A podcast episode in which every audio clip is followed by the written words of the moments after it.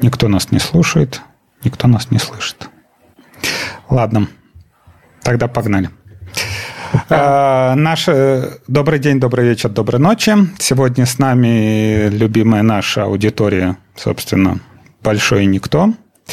И надеюсь, э, сегодня мы пригласили замечательного гостя. Это Михаил э, Бараблин. Он уже был у нас несколько выпусков назад, и мы получили хорошие отзывы после подкаста с ним и попросили пригласить э, еще его поговорить о том, что происходит на рынке IT сейчас и что как бы скажем так, что поменялось за последние несколько месяцев.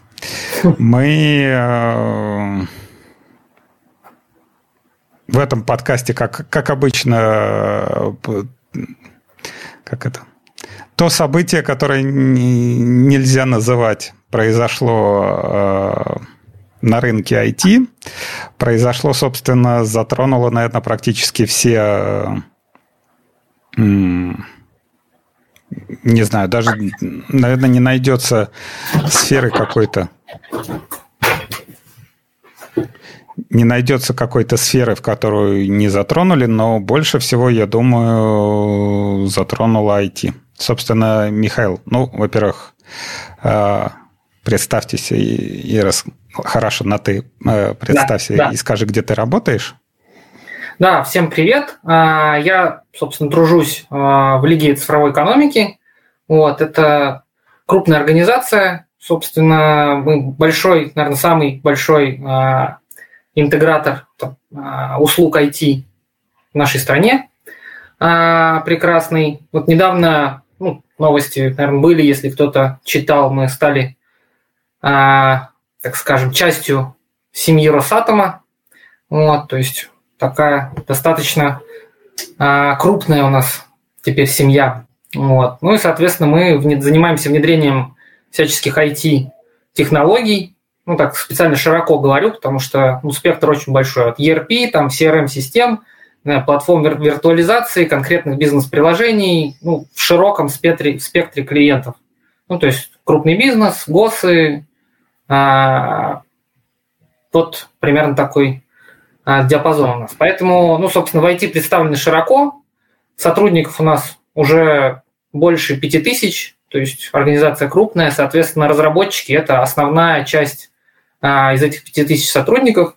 Вот, у нас офисы по всей стране, по СНГ. Вот, соответственно, разработка, разработка на Java в частности, вот то, что у нас а, наш хлеб, так сказать, а, то, чем мы занимаемся. Так что, надеюсь, а, получится интересно поболтать. И с аудиторией. Но... Подожди, э, да. ты когда сказал, ты начал употреблять какие-то такие термины типа ERP-системы и угу. российская IT. А нам последние два месяца говорят, что все, IT умерло, все разбежались, ничего не осталось. А у вас это точно так же происходит или что-то? Ну, смотрите, тут как бы а, интересный такой эффект получился. То есть, э, э, вот взять там ERP, например. И, ну, понятно, что есть лидеры рынка, там, не знаю, SAP, например, которые вот а, временно там, ну, как-то там какие-то контакты, там, не знаю, работы приостановил условно. Это там одна из ведущих ERP-систем. А, но нужно понимать, что вот мы как там, большой интегратор много лет занимаемся внедрением того же там, SAP и других решений, и за время внедрения, собственно, вокруг основного решения нарастает очень много всего, вот, как сказать, э, обвязки такой. Как вот на двигателе есть внешне навесное оборудование, да, то вот на, на, рядом с SAP там, соответственно, куча надстроек. Ну и в том числе разработок множество. И постепенно там с каким-то течением лет Михаил, те, да.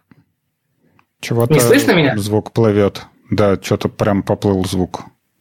То у меня. Вот что. Ну-ка. Ну-ка, сейчас. Вроде вот все должно быть неплохо.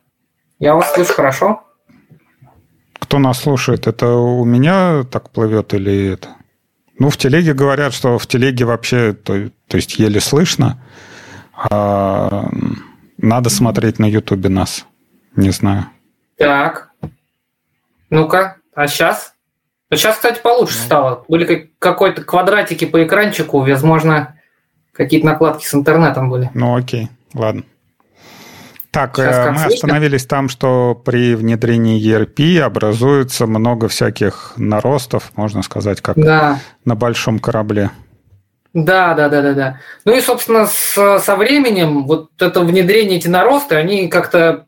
Понятно, что они не заменят ядро, да, но очень большая работа в них скрыта, и очень большая польза для а, заказчиков. И вот в такой критической ситуации оказалось, что в некоторых моментах вот это вот ядро – а вполне возможно рассматривать способы, что его можно и поменять или там, спланировать какой-то переезд, который не будет являться там, драматическим, критическим там, взрывом для там, заказчика. То есть, ну, понятно, что эта ситуация как бы, как сказать, ничего, как говорится, не предвещала, и, и вот, и вот. Но мы в этой ситуации видим, ну, как сказать, перспективы для работы, ну, и заказчики в том числе. То есть можно разрабатывать там какие-то аналоги, можно а, использовать российские продукты как ядро вот внутри вот этой обвязки, если проект уже существующий. То есть, ну, перспективы тут, конечно, большие. Ну, понятно, что придется так скажем, трудиться. Но ну, не одни же ERP-системы. Я так понимаю, давай, давай начнем загибать пальцы. Да? Microsoft, mm-hmm. я так понимаю, отказалась от продажи всяческих лицензий в Россию. То есть это всякие Active Directory, mm-hmm. не знаю, у них, по-моему, Бистолк назывался, какая-то система такая была для интеграции. Microsoft. Mm-hmm. А, и SQL Server. Самая их главная интерпрайзная вещь. Угу. Дальше у нас Oracle с базами, со всякими application серверами и тому подобное. SAP. Угу. То есть э, все вот эти вот э, уходят, э, я так понимаю, ну, не знаю, насколько безвоз... безвозвратно или не безвозвратно, но, по крайней мере, они сейчас закрывают всяческие контакты с российскими интеграторами.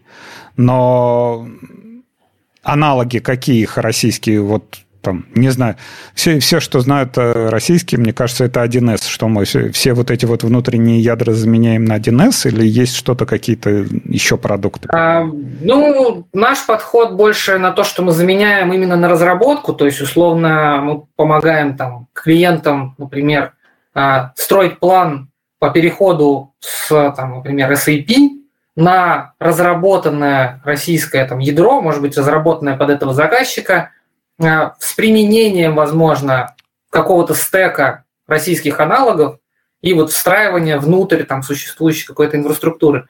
А, ну, по счастью, все-таки SAP, так скажем, то, что на нем работало, не отключилось, вот, и есть какой-то временной там а, лак да, на то, чтобы вот эти планы по перестройке реализовывать. Вот. Понятно, что работы достаточно много, но можно подобрать количество аналогов, потрудиться, разработать и там жить спокойно себе дальше. Да, тут я как бы не хотел бы, чтобы это звучало как какая-то бравада, знаете, то есть как бы в разговорах многих, конечно, слышится, ну, там, с одной стороны, что вот мы теперь там на 20 лет назад сейчас будем там э, Nokia 3310 доставать, вот, и дальше жизнь не будет, пока, соответственно, кто-нибудь не вернется. Ну, а с другой стороны, там парадигма такая, что, ну да, как бы, если ничего не делать, то, может, за Nokia 3310 и придется взяться. Но головы у нас светлые, ну, я имею в виду разработчиков.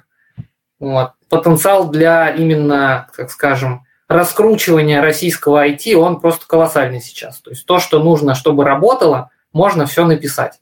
Благо, IT такая сфера, в которой все-таки, ну, скажем так, критичные потребности гораздо легче покрыть, чем в какой-нибудь там добывающей промышленности. Вот, поэтому ну, мы вот лично очень так стараемся смотреть в сторону больших возможностей, нежели в сторону больших потерь. А, вот как раз по поводу Nokia 3310. То есть, опять же, у нас э, есть...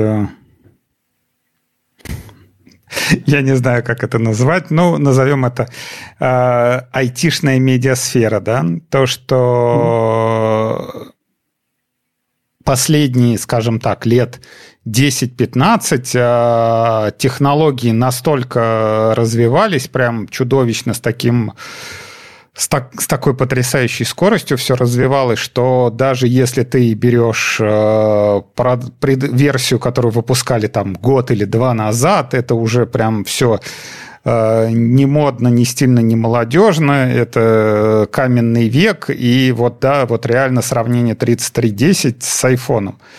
И я не знаю, ну, я как бы уже довольно далек от всякого этого ERP, но вот насколько я помню, например, там оракловую базу данных с версии уже 8 и 9, которая там была, по-моему, в начале 2000-х, да, чего-то такого кардинального, прям вот, что вот конкретно оно стоит того, конкретно стоит миграции, чего-то вот такого не появлялось. То есть, если брать, ну, не знаю, например, железные продукты, да, где-то остановилась э, на уровне вот начала, наверное, это линейка Core интеловская, то есть э, развитие с точки зрения процессоров такой сильно не, сильно не было, и сами по себе сервера там не сильно развивались, да, Xeon не давали там, не знаю, 2-3 раза в производительности, то есть, ну, чуть-чуть так, да, по, по процентов 10-20 за поколение, ну, вот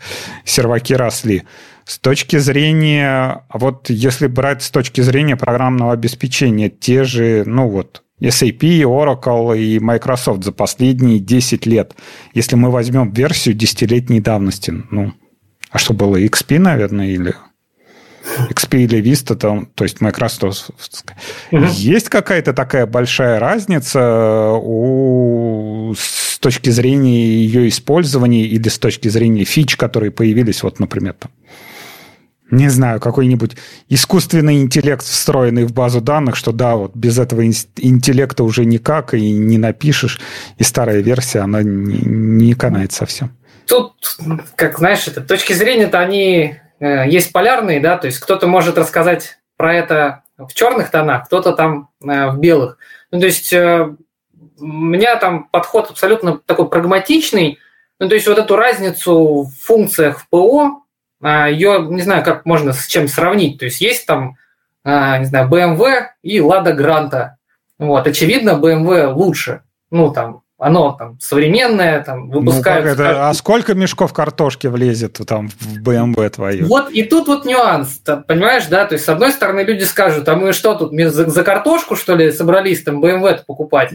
Как бы. Ну, конечно, нет, как бы. А с другой стороны, если мы говорим про промышленность, так им вообще-то картошку возить. А если не картошку, то там, э, собственно, транзакции какие-нибудь там в базу складывать. И Postgres вполне с этим хорошо справляется.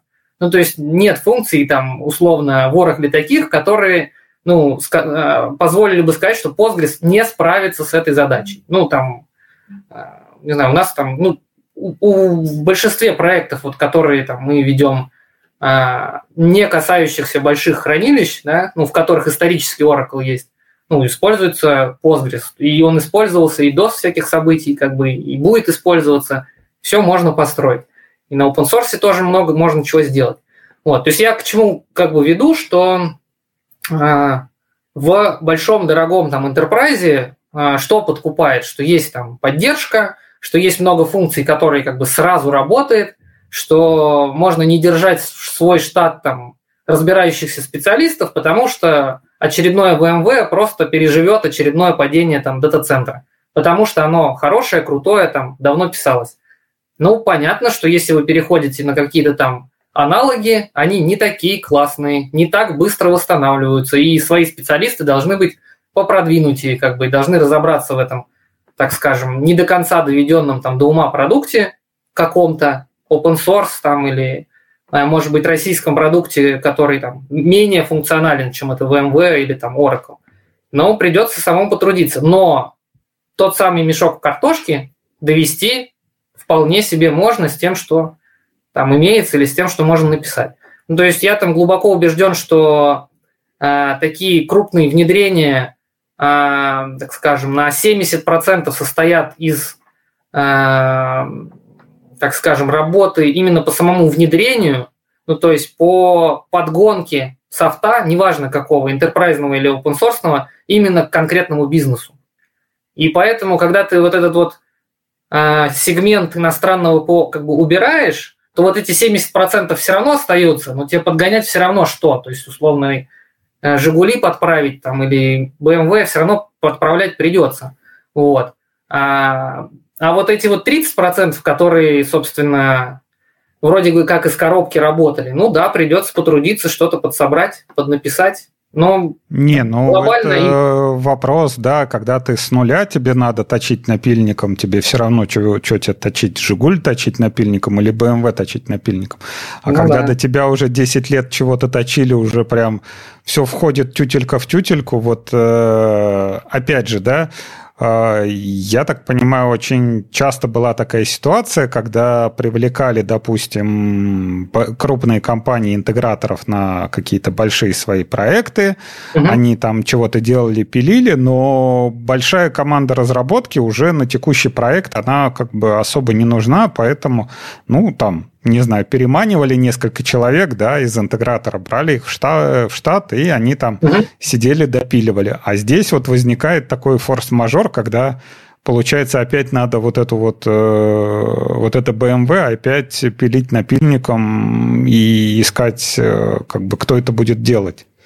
Так э, с точки зрения глобальной индустрии там IT, это же просто прекрасно. Это же значит, новые деньги вкладываются в индустрию, в людей, ну, условно. То есть, как бы, банки тратят на то, чтобы переписать. Люди, выходящие со скиллбокса, из Geekbrains, получают вакансии, собственно. Ну, это же просто какой-то, извините, это самое, возможность. Я бы назвал возможности. Ну, то есть, все же отлично. При том, что, э, ну, то есть, э, я как бы так позитивно, ну, как бы отзываюсь именно о ситуации для разработчиков, я бы так сказал. То есть понятно, что события это сами как бы не очень, мягко говоря, хорошие, и потрудиться придется, но именно с точки зрения того объема работы, который программистам придется выполнить, и с точки зрения там известной поговорки «кто работает, тот ест», ну, то есть в IT в российском, мне кажется, там, на годы вперед прям работа обеспечена всем. И... Ну, хорошо. Окей, а, это все замечательно, но да. а, кто работает, тот ест, но тут надо еще найти того, кто работает. То есть вот у нас, это... опять же, да. опять же такая ситуация, что, опять же, если брать нашу кипучую медиасферу. Кто-то пишет, там 50 э, тысяч убежало прямо в первую неделю, кто-то пишет 100 тысяч, кто-то пишет уже там что-то 200 тысяч сейчас убежало, еще 200 сидят на чемоданах. Э, что вообще с людьми-то происходит? Есть, которые поработают, чтобы поесть? Ну, мне кажется, есть. Ну, тут как бы... Ну, смотри, хорошо, вот у вас Это ощущение. Вот это мое ощущение, потому что, ну, как я могу судить вот по тому кругу, с кем я общаюсь, вот, а, ну, то есть вот, вот по компании у нас там, ну, фу как бы, я тут постучу почему-нибудь там по дереву, а, ну, там глобально вот такого прям, не знаю, исхода программистов там вроде нет, вот, ну, то есть мы стараемся как бы людей поддерживать, какие-то условия там, а, и здесь там предоставлять, ну, хотя они, в принципе, неплохие и так были, как бы, но там нас нету. Есть компании, которые, ну, там, иностранные, там, наверное, называть не будем, да, но и так все, наверное, знают, вот, которые там уходят, например, и предлагают какие-то условия там разработчикам. Ну да, есть переезды, но также многие остаются там с семьями, там какие-то люди, кто, не знаю, имеет тут какую-то, условно, квартиру, там дом, э, бабушку, дедушку, ну, выбирают как бы и, и, и тут нормально все есть. Зарплата есть, работа есть, а если еще принять во внимание там налоговую сторону, э, даже если ты работаешь там на, на прежней работе, там иностранной, вот, то получается, что и зарплаты как бы тут больше могут быть, чем при переезде. Поэтому мне кажется, что такая вот какая-то волна там оттока, она может быть как-то и не навсегда, так скажем. Ну, хорошо. А мы как раз в предыдущем выпуске обсуждали, что наше любимое престол наследие делает для айтишников. А вас, вас как-то эти коснулись? Вот э, льготы с ипотеками, там а, еще что-то было? Ну, что я, честно говоря... Обещали всех айтишников осыпать золотом и этими бриллиантами, лишь бы остались. Говорили, ипотеку дадим. Сначала говорили три, потом вроде пять, потом еще чего-то. Непонятно. Ну, вот с ипотекой я, честно говоря, не знаю. У меня личная ипотека там 8%. Я когда-то брал там сколько, три года назад. Вот она у меня 8% как была, так и есть. Может, там это как пересчитать можно, но я потихонечку свою тяну и тяну. Вот. Ну, для компании налоговые льготы у нас в целом для айтишников достаточно, ну, скажем так, сильные. То есть есть возможности разные для того, чтобы сократить там НДС, вот это вот все. Вот. Но тут, наверное, лучше, конечно, с бухгалтерией как-то пообщаться. То есть у меня там есть определенный процент, который нужно закладывать в расчеты на налоги, и он в целом не поменялся ну, для меня сейчас. Ну, по внутренним нашим, получается, расчетам бэк-офиса. Вот. Но я знаю, что по некоторым проектам, так скажем, налоги достаточно сильно можно сократить. Угу. Ну, надо тут, наверное, уточнить вопрос, потому что я тут больше за исполнительную часть проектов отвечаю, поэтому вот за именно, так скажем, поблажки льготные мне, наверное, тяжело. Ну, я так могу сказать, что в армии у нас никого не забрали, вот, соответственно, зарплату мы платим с такими же налогами, как и раньше. Ну, по крайней мере, ничего не ухудшилось, не улучшилось, ну, вот как оно есть, как есть. Поэтому... Как работали, так и работает. Ну, да, да, в целом, да. Поскольку у нас сегмент такой, ну, крупный бизнес, вот ГОСы, ну, они никуда не деваются, как бы понятно, что там трясутся как бы всякие там слухи, еще что-то, но вот работа идет, контракты есть, заказчики платят, ну, живем, пока не умерли. Ну, а теперь самое, самое сладкое и самое веселое, что у нас с зарплатой. Я помню вот первые, ну вот как раз начало марта, когда все началось, когда скакнул в этот, по-моему, до 140, что ли, угу. рубль скакнул все, все айтишники взвыли, типа, а когда нам будут индексировать, типа, зарплату? Прошло два месяца, э, это все, все как-то затихли, все, все смотрят э, на счетчик курса, и как-то непонятно, зарплаты индексируются у нас теперь у айтишников вниз, или они остались тоже на прежнем уровне? Ну вот, это вот действительно сказываются, наверное, какие-то такие как панические, что ли, настроения, мне кажется, вот в социуме, или как, как это надо характеризовать, я даже не знаю, термин какой подобрать, да, то есть действительно вот у нас там в коллективе приходили люди и спрашивали, а вот может быть у нас зарплата из рублей как-то вот привяжется к долларам, а когда доллар начал обратно падать, естественно, никто не приходил уже с таким вопросом, вот, а мы там все как-то подтрунивали, что, блин, надо было соглашаться, правда, у тебя зарплата поменьше теперь была бы, ну, ладно. Видишь, зато не согласились, теперь все осталось как было. Но у нас, поскольку рублевые договора, вот, у нас нет тут этого какого. То есть понятно, что можно измерять потенциальную потерю в зарплате там, в стоимости айфонов. Но договор в рублях, платят в рублях, как бы зарплаты а, мы стараемся держать в рынке. Ну что значит держать в рынке? Это тоже, конечно, вопрос такой сложный, потому что понятно, что ожидания взлетели. И это вот прям был видно, у нас прям был провал по найму. То есть очень много отказов э, от офферов, именно связанных с тем, что люди ожидали, что найдут большие как бы, предложения. Ну, то есть вот поток офферов же идет, он примерно там э, понятных э, объемов, и вот начали там, люди отказываться, а мы подождем, мы посмотрим, что будет, а вот в какой-то момент люди находили такие работы, ну, Сейчас вот ну, условно это выравнивается какой-то, а, мне кажется, как обратный спад волны вот этой пошел, потому что ну как-то более-менее выравнивает скорость найма, я бы так сказал. Вот у нас, то есть мы ну, выравнивается скорость найма, это как это, как знаешь, анекдот есть такой, приходит это мальчик домой к папе, папа, папа, а что у нас будет на ужин? Папа говорит, сегодня у нас грузинская кухня. Да, грузинская кухня, круто. А как блюдо называется? Называется «Жри, что дали».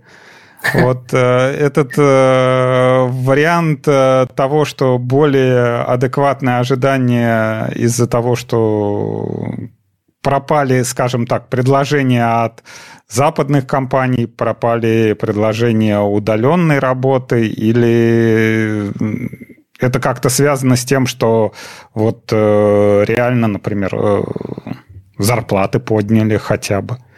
Ну, зарплаты, надо признать, правда, ну, приподнимаются. Ну, то есть, как бы, ну, просто это не разы, да, там, а проценты, десятки процентов, можно сказать. Там, не знаю, 20-30 процентов, мне кажется, рынок подрос. Ожидания выросли в два раза в какой-то момент. Ну, то есть, просто вот вчера там получали 5 рублей, завтра 10 хотим. Вот. Нашли ли те люди зарплату на 10, которые хотели на 10? Ну, мне неизвестно, конечно. Вот, мы как бы таких офферов там ну, не можем давать. Потому что нужно же понимать, что мы же как, как компания не печатаем деньги, да, мы их зарабатываем. Чтобы нам драматически поднять зарплаты, нам нужно драматически повысить стоимость услуг, ну, соответственно, договорную часть. А договора достаточно длительные, то есть это инертный такой процесс. Не знаю, условно там коллеги из банков как заказывали у нас в прошлом году там работы за определенную сумму, так сейчас те договора и длятся. Ну, новые вот они постепенно повышаются, но, что интересно, закупщики крупного бизнеса считают, что зарплаты падают. Вот. И с серьезным лицом, значит, рассказывают нам, что мы должны делать коммерческие предложения более интересные, чем в прошлом году, то есть с более низкой стоимостью, чем а, значит, ну, то есть в этом году ниже стоимость должна быть, чем в прошлом. Типа того, что куча разработчиков, значит, освободилась на рынке, и, значит, сейчас все эти разработчики, типа, на, наконец-то выйдут на рынок, и вы тут нам сверхприбылями своими там не машите. Должны нам услуги предоставлять задешево. А мы, наоборот, плачемся, приходим и говорим, да нет, ну посмотрите, вот там исследования там на HH.ru, там вот все ожидания, значит, там зарплаты выросли в два раза, как бы давайте хоть на там 10% подороже, чем в прошлом году. Вот, и вот такая вот борьба идет. Ну, вот кумулятивно, так, суммарно по ощущениям, мне кажется, что процентов 30 какой-то скачок есть, а, но этот рост, на самом деле, он последние же года идет. То есть я бы не сказал, 30 что... скачок зарплат, 30% ну, зарплат. С прошлого года, ну, примерно за полгода, я бы так сказал.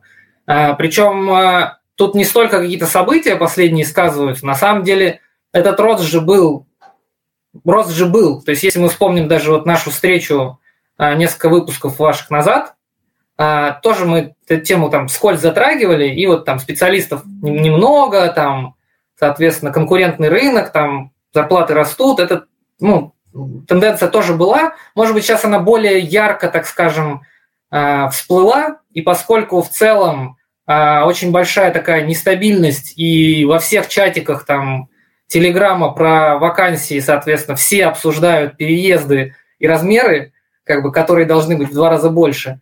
А, вот из-за этого какое-то вот есть такое общее ожидание и работодателей, и сотрудников, что зарплаты должны вырасти.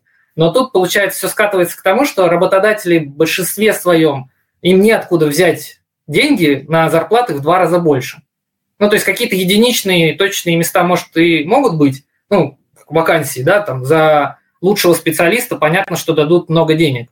Но для входящих в рынок, ну, как э, ни один коммерсант деньги не печатает. Соответственно, чтобы поднять зарплаты сотрудникам, нужно получить где-то договора. Но это не происходит быстро. И вот так все и сидят, мне кажется. То есть на какой-то момент, вот в прошлом месяце особенно так, э, движение на рынке труда даже, мне кажется, замерли как-то. То есть все объявили там, и соискатели, что мы хотим зарплату в два раза больше – работодатели такие, оп, мы не можем никого нанять, давайте подождем. И все, значит, сидят как бы по разные стороны миски и смотрят друг на друга, значит, кто там что. Ну, кто-то там успел там куда-то уехать, у кого зарплата там уже была, кто-то там уже успел вернуться. Вот, и сейчас вот все начинают немного, мне кажется, отпускаться и вот как-то шевелиться. с реалистичными, вот этой вот с реалистичной картиной, ну, вполне можно жить. Ну да, зарплаты выросли. Они росли в прошлом году, они растут сейчас. Драматически? Да нет, нифига, как бы то, что стоило как бы 100, ну, сейчас может быть 120. Ну, вот. То, что стоило там 60, ну, там, ну, 80. Как бы, вот мое мнение какое-то такое.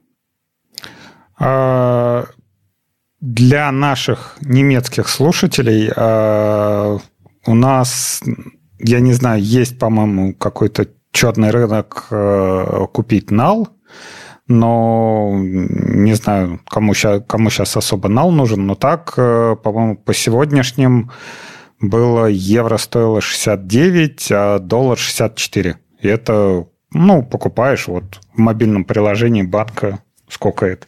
Но смотри, тогда получается, что у нас такая ситуация. Если взять, например, новогоднюю, да, а, вот у нас тут спрашивали по поводу зарплаты тестировщика. Я так понимаю, да, 60-80 – это московский начальный тестировщик, да? Ну, у нас это Или это разработчик скорее? Ну, скорее такой джун. Уже не совсем начинающий, а вот прям с какими-то базовыми навыками, так скажем. Ну, ну то есть 60-80 в Москве, да? Да, да, да. Ну, ну смотри, в регионах так... поменьше, соответственно. Тогда получается, что если до Нового года, там, допустим, около 80, да, это была 1000 долларов, то сейчас по 64 это уже 1300 долларов. То есть намекаешь, Но что зарплаты выросли? Ну да, рубля. то есть э, по большому счету так-то зарплаты выросли, но насколько люди ожидают, что вот они выросли, а, а в рублях они точно так же вырастут теперь или, или нет, или в долларах? Да, ну, мне вот сложно как-то... То есть это, наверное, какие-то надо выкладки и расчеты делать. Ну, то есть вот по моему ощущению, ну, зарплаты плавно растут в рублях.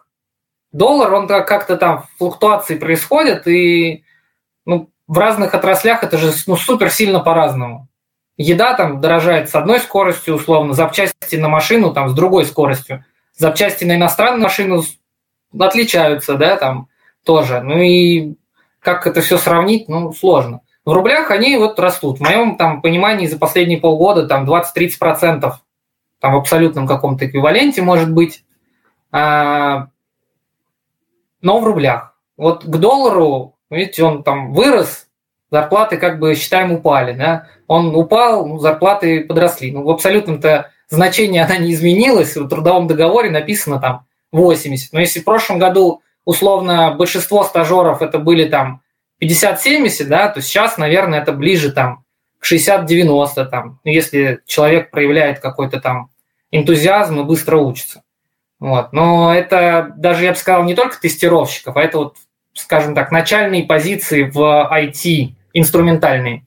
То есть нужно тут, наверное, разделить еще тестировщика руками и тестировщика инструментального, ну, то есть который владеет каким-либо инструментом там, автоматизированного тестирования.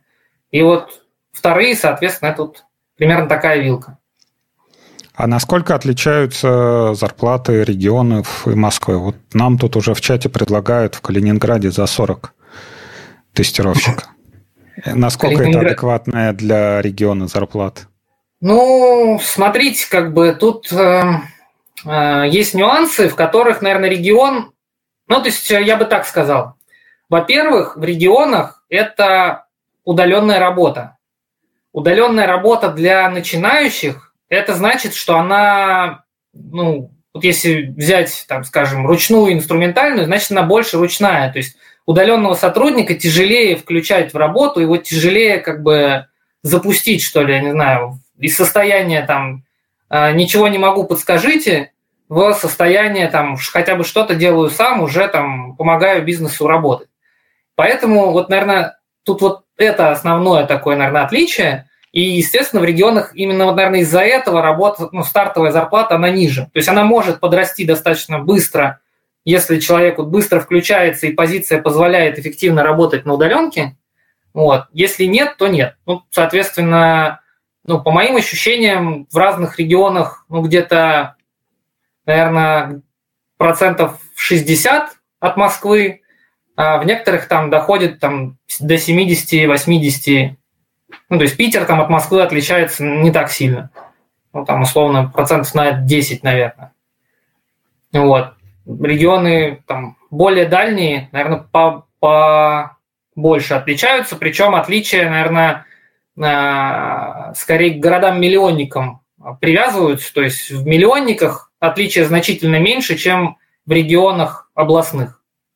Вот так, наверное. То есть в областях вот где-то 60% от Москвы, где-то 50% от Москвы. В миллионниках там, соответственно, разница не такая большая. А опять же, немецкие товарищи, пока мы их не, не переименовали в нацистских товарищей, 65 рублей – это цена на бирже, то есть, соответственно, если ты идешь в банк, там идет спред, э, они покупают, по-моему, по 63, э, продают сейчас, наверное, по 70. То есть, вот приходишь с этой суммой, вот и зеленая бумажка у тебя в руках. Не во всяких обменниках, э, я так понимаю, это есть, потому что, опять же, э, по поводу черного рынка, это для меня тоже оказался какой-то такой необычный опыт, но оказалось, что вот в первый месяц, в март, когда банки не продавали валюту, то есть э, нельзя было купить ну, доллары бумажкой. Вот. И, соответственно, появился небольшой четный рынок, когда кому-то надо было для чего-то срочно, кто-то вот хотел, не знаю, под матрас себе отложить или там смыться куда-то и взять с собой бумажки. Для них вот такой вот четный рынок. Но я не знаю, я от меня, я про него узнал от друга, я не знаю вообще для кого что это надо. Сейчас у нас в обменниках Э, раз, разрешили банкам продавать валюту, но там как бы условие, что они должны продавать валюту, которую они получили с какой-то даты. Я не помню, по-моему, это недели две назад. То есть э, доллары есть, но, я так понимаю, не во всех обменниках. Но так, по большому счету, так, если кого-то послушать, то особой необходимости вообще покупать наличную валюту ни у кого нет. Михаил, у тебя есть потребность в наличной валюте? Хоть какая-нибудь? Не знаю, честно, покупал валюту года три назад, когда до ковида ехал в отпуск. В ковид ну вот, никуда есть, я не э, поехал. А. Если вам надо там циферки сконвертировать э, внутри банка, да, то есть в любом мобильном приложении вы можете типа нажать кнопочку «Купить валюту». Вот у вас циферка 1 поменяется на циферка 2. Вот, э, вот как оно будет. И если потом через какое-то время вы обратно сконвертите, вам сконвертят это в рубли. Но как бы наличные сейчас особой популярностью, я так понимаю, не пользуются. Вот. Да. Ты как раз хорошо, Михаил, ты как раз хорошо упомянул по поводу той ситуации, когда возле миски сидят с одной стороны э, соискатели, с другой стороны работодатели, да, и все ждут, кто первый моргнет. А вообще э, был какой-то вот такой вот вал э, резюме и свободного народу на рынке? Потому что мы, мы тоже как бы в компании ну, набираем, да, и э, где-то мы тоже в марте, э, я своему начальнику сказал, что типа вот, сейчас э, наувольняли много народу из этих иностранных компаний, сейчас все проекты закрывают, сейчас на рынке будет много народу, давайте-ка мы сейчас вакансию выложим. И мы выложили вакансию, и я бы не сказал, что пришло больше, чем обычно. То есть, если вот там обычно, там, не знаю, выкладываешь вакансию, да, ну, не знаю, человек 10 приходило в, там, в ковидные, доковидные времена, да, то есть сейчас тоже где-то человек 10 пришло, и приходили люди, ну, как бы, ну, обычные, да, это не то, что какие-то там супер-ниндзя, рок-стары, типа, вот, все, мы, мы готовы за это, за баланду. Вот э, с вашей стороны это точно так же выглядело или как-то немного по-другому? Ну, смотри, вопрос, наверное, раз уж эм, нам двоим пришел в голову, ну, в наших компаниях, я имею в виду, у нас, потому что вопрос был абсолютно точно такой же, как бы он висел в голове, что и как-то было ощущение, что вот там какие-то новости, что кто-то там закрывается, значит, наверное, сотрудники сейчас появятся, соискатели. Мы даже просили вот э, наших девчонок из HR сделать такое мини-исследование. Они там по каналам своим, соответственно, вот, где смотрят вакансии, делали подборки. Мы даже в разрезе регионов смотрели э, приросты э, количества резюме по определенным экспертизам и количество вакансий по экспертизам, соответственно. И ситуация была какая, что вот где-то э, в марте, к середине марта, был небольшой всплеск количества резюме, но когда мы попросили по одному из регионов э, обзвонить, так скажем, вот эту вот новую базу, то выяснилось, что сотрудники говорят, что, ну, ну, соискатели, которые вот это резюме обновили, что они говорят, ну, мы вот поисследовать, посмотреть рынок, на самом деле работу как бы сейчас не готовы менять, но если вы предложите там вот эти вот э, X2 условные, ну, то есть ожидания завышенные, то мы, конечно же, рассмотрим ваше предложение. То есть переводится это, грубо говоря, ну, мы для себя это расшифровали так, что, э, видимо, видимо, в свете какого-то информационного вот этого потока какая-то часть небольшая, причем людей, пообновляла резюмешки, но по большому счету именно физически вот те люди, которые реально искали работу, ну, хотели найти, и те работодатели, которые, собственно, искали вакансии, вот их количество как бы не особо, ну, как-то вообще никак не изменилось. То есть вот ожидания на фоне новостей у всех как бы такие разнонаправленные, большие, ожидания изменений каких-то, да, то есть вот у всех на слуху было, что сейчас что-то точно поменяется, сейчас найдутся разработчики или там, сейчас все сбегут из страны, они все пропадут. Ну, да. там как-то. Но когда ты в динамике просишь, вот, э, ну, девчонок три недели просили вот э, циферки там по определенным критериям, там, условно, количество джавистов там, в Москве, там, начально, ну, там, джунов, медлов, сеньоров, количество джавистов там, в Новосибирске, количество джавистов там в Перми, и циферки не сильно меняются по количеству резюме, и получается, что ну, вот по ощущению, как будто, знаешь, хайп есть, а как это? Война войной, а бег по расписанию. Да, все То что-то есть... бегают, орут, но что-то работа делается, и народу нету. Ну да, то есть как его не было осенью, как не было его в прошлом году, вот все там кричат, что IT-специалистов мало. Вот точно так же мы наблюдаем, собственно, есть даже у нас такой вот в ежемесячном отчете по HR а, критерий называется емкость рынка, то есть это отношение количества вакансий к количеству резюме. Ну и, собственно, вот по всем айтишным специальностям это среднее это 3, вот, и там где-то местами там, не знаю, там сеньоры Java там 6. Ну, то есть, условно, вакансии... это три вакансии больше, чем... на одного человека или три человека да, на да. одну вакансию? Вакансии на человека. Ну, то есть, грубо говоря, рынок хочет там 6 джавистов видеть, а видит одного. Вот. Ага. Ну, то есть, понятно, Интересно. что акции как бы у джависта обычно, как нам вот говорят, там, это, сказать, а, обновляешь резюме, в течение суток получаешь, соответственно, вот эти вот 6, 6 предложений на собеседование. То есть, как бы, а... это очень-очень-очень горячо. Ну, ну, это очень горячо. Это, я так понимаю, 6 было и до, и 6 да. и сейчас, вот в последние месяцы. Ну, это, эта циферка, она вот растет последние годы. Ну, годы это там 2-3.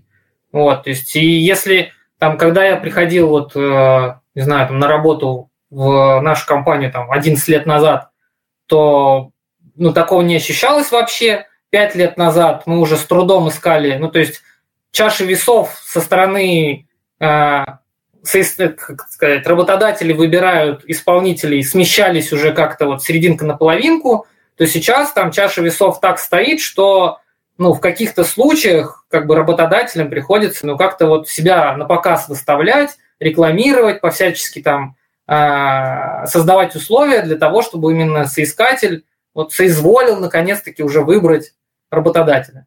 Вот, что, э, ну, как скажем, в зарплату э, монетизироваться именно может очень тяжело, потому что объем денег у работодателя, он нерастяжимый. То есть, да, там, если какой-то супер стартап привлек там очередные там миллиард долларов, то они могут себе позволить на там пару месяцев нанять там всех там на бесконечные миллионы там в месяц.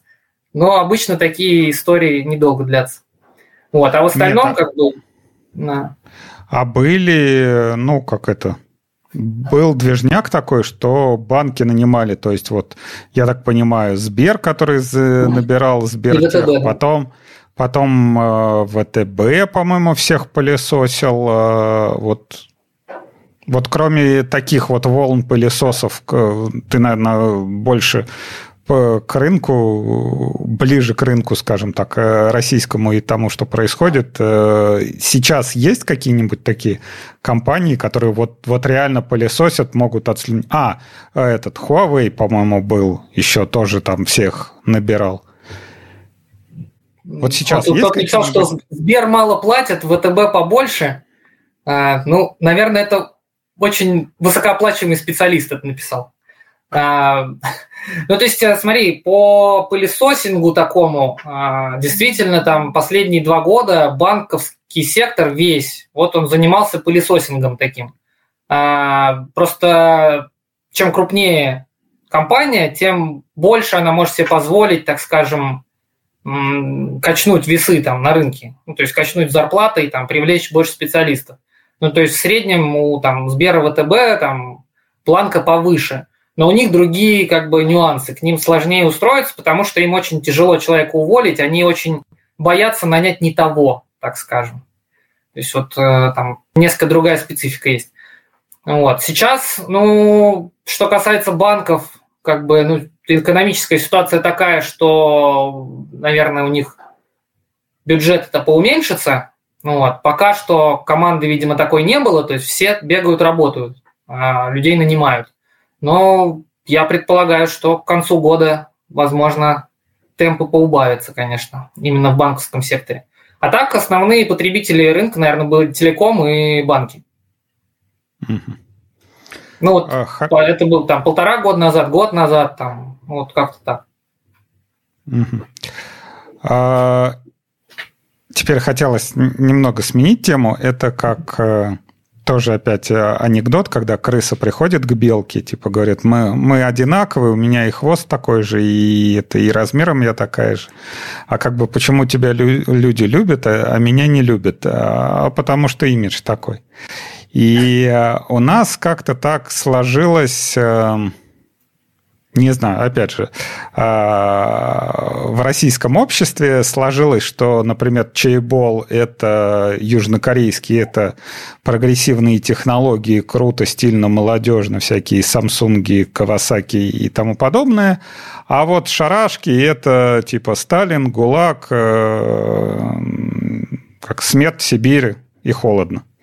Вот. А, когда люди слышат, э, я не знаю, как наши слушатели, но я думаю, те, кто послушает нас в записи, когда услышат, нас купил Росатом, у них сразу, небось, в голове с, это, всплыли там вот ушанки, пилы, Сибирь и вот эти вот всякие бараки, где в шарашках там чего-то пилят атомный реактор. Ну, давайте, а, давайте чтобы еще всплыло самое большое количество запущенных атомных станций в мире. Ну, вот. Вот. Вот я хотел бы как бы от тебя услышать, э, например, что ты почувствовал, ну, например, когда узнал, что вас покупает Росатом, и, собственно, э, не задавал ли ты себе вопрос, а, а почему Росатом и каким каким образом Росатом э, решил покупать какую-то айтишную компанию. И вообще, почему он решил покупать, а, например, тут не обратиться во ФСИН и набрать себе айтишников уже готовых. Да, новость, новость прекрасная. Как бы все, все, все над этим уже успели, да, пошутить. Вот, тоже, как бы, конечно же, надо сотрудничать, говорят у нас. Вот, мы же как это с ведомствами разными работаем, как с заказчиками. Вот, говорит, защищенная разработка, максимально защищенная разработка. Ну, вот. Да. А, ну ладно. Как это изолированное окружение, контейнер. Да, да, да, да, да. Не, ну шутки шутками, да. Вот. Ну, не знаю, как бы с чего тут, с какого вопрос такой всеобъемлющий. Ну, лично мне как-то вот от Росатома, скажем так, теплее. А, ну, такую за аллегорию, там, тепло вырабатывает, вот теплее. А, ну, то есть, в моем понимании, достаточно концерн высокотехнологичный, у него там одни из самых передовых производств вообще, которые у нас в стране есть. Ну, то есть, там ядерная энергетика, она там под собой имеет ряд отраслей, которые, ну, там, наиболее, наверное, а, развитые, наименьшей степени пострадали, так скажем, от такого ну, глобального торможения там, последние десятки лет. Вот, то есть, ну, я про это очень, ну, скажем, немного знаю, нужно понять, тоже как бы сразу скажу, что я там не за Росатом. я как работал там в, в лиге, так и работаю, и от того, что там нас кто-то купил, ну, скажем так, бэкграунд нашей компании, наверное, стал понадежнее. Да? Вот. С точки зрения работы, с точки зрения там, нас как работодателя, с точки зрения нас как э, исполнителя там, обяз... обязательств перед своими заказчиками вообще ничего не поменялось. Вот. А на внутренних проектах Росатома мы сейчас там не задействованы, как бы, и, наверное, не будем пока. Вот. Поэтому ну, тут глобально ничего не поменялось. Вот. С точки зрения того, что ну, там инвестиции есть и там большие, больше возможности, ну, это круто, что сказать. Особенно... Ну, хорошо, но опять же, а, покупка такой большой госкорпорацией, э, какой-то коммерческой компании, которая занимается IT. Э, когда ты сказал, что вот нас купили, я как раз думал, что, опять же, Росатом такой разрабатывает что-то там, не знаю, ледоколы, там вот плавучие станции, там надо писать для этого IT. И вот это такой, э, как он, хайринг, hiring buy или как, когда покупают команду айтишников, да, вот у них много проектов, да, вот сейчас вот они делают. А здесь, получается, как бы ничего не поменялось, просто э, госкорпорация как бы купила вас. А, а зачем, зачем это надо было вообще, ну, если вы не ну, привлекаете? Именно на таких? внешнем рынке IT-услуг у Росатома активов там не так много. Вот, соответственно, мы там один из самых успешных IT-интеграторов в стране если не самый успешный. Вот. Ну, то есть это там статистика наших там, а, ну, показывает за несколько лет. Вот. Ее там можно на Синьюсе, там на Тадвайзере посмотреть. Вот. Собственно, и покупают для того, чтобы заработать позиции, так скажем, ну, зарабатывать на этом рынке. Ну, сейчас у нас цифровизация во, во весь рост IT – это одна из передовых отраслей. Ну, тут я там сейчас какие-то, наверное, вещи говорю, которые уж айтишникам всем, наверное, известны. Вот. То есть рынок труда IT растет, IT сейчас применяется, ну, то есть без IT ни одна индустрия как таковая не выживает. У Росатома, ну, там, глобально внешних IT, ну, вот как я сказал, активов нету, вот оно и срастается. Госкорпорации нужен актив, который на вот этом растущем рынке занимает крутые позиции. Ну, то есть для нас это новые возможности, новые заказчики, вот. Для них это, собственно, заработок. Тут как бы все достаточно просто. А тут вот говорят, какой-то гринатом есть. Ну, гринатом есть, да, есть гринатом, есть Consist.OS. Consist.OS – это внутренние интеграторы а, Росатома. Они вполне отлично справляются со своими задачами, но у них на внешний именно IT рынок, то есть не на госкорпорацию, а вот как бы на других клиентов, ну, не так много проектов просто. А мы, соответственно, интегратор, который ну, максимально направлен на внешний рынок – потому что мы как бы независимый интегратор. Ну, вот а, сейчас, так скажем, СП у нас с Росатомом. Вот э, оно все так примерно и складывается. То есть здесь все достаточно так просто и банально, на самом деле. Каких-то там супер хитрых вещей нет.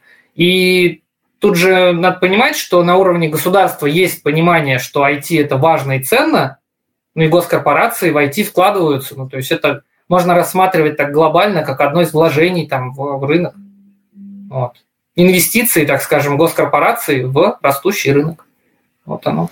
Все а если э, сравнить, я не знаю, я так понимаю, можно сравнивать э, Ростелеком, да, государственный, который айтишником, IT, э, в IT-сфере работает, mm-hmm. да, а Росатом, э, если не брать банки, то кто еще такой вот, чей бол есть? Ростех, например. Ростех. Огромная тоже раз... корпорация. Что? По, раз, по размеру как, какое соотношение? Они примерно одинаковые или, например, кто-то больше, кто-то меньше? Ну вот тут я как бы не настолько изучаю там рынки, да, то есть, ну я могу там сравнить, что там условно Росатом, наверное, размышлял там, а кого купить-то Ростелеком или вот этих вот там примерно одного там.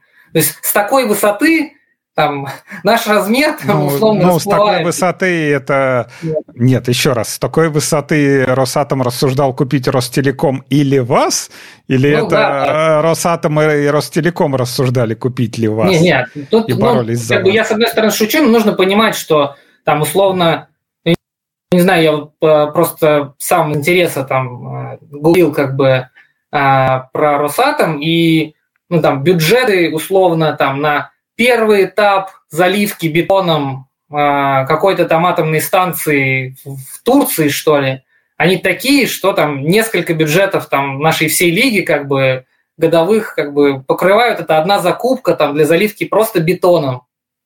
Ну, то есть это настолько несоизмеримые как бы размеры бюджетов, что ну там Ростелеком или мы, это вот для Росатома, это вот какие-то такие ну, наверное, не в пределах погрешности, конечно, я там утрирую себя немножечко там, как это, нашу компанию возвышаю, да, Ростелеком немножечко как бы, может быть, обижаю где-то, вот, но нужно понимать, что Ростелеком, Росатом – это там несоизмеримо разный объем. Ну вот, да, поэтому... это, конечно но тоже, опять же, сравнить, что закатать всю вашу компанию в бетон, это примерно, соотно, примерно одни и те же суммы, но это так, да. Заставляет ну, да, работать просто... сильнее, и я думаю, лучше как бы справляться с поставленными задачами. Да, да. Ну, то есть, да, то есть я как бы там не, не на таком, наверное, уровне размышляю, чтобы сравнивать бюджеты там Ростеха и Росатома, вот, или там какого-нибудь Роскосмоса. Вот, но то есть, со стороны там меня как... А, вот, вот кстати, да, Роскосмос еще, я думаю, у них да. IT тоже должно быть как бы не вот. Но нужно понимать, что у них же IT, у вот отраслевых таких гигантов, у них IT достаточно специфическое. То есть э, это IT, который обслуживает отрасль. И, грубо говоря, такое IT, они там не ставят себе задачу, как там, не знаю, разработать ERP-систему. Ну, то есть она, не, в принципе, ну, так вот, даже не э, есть.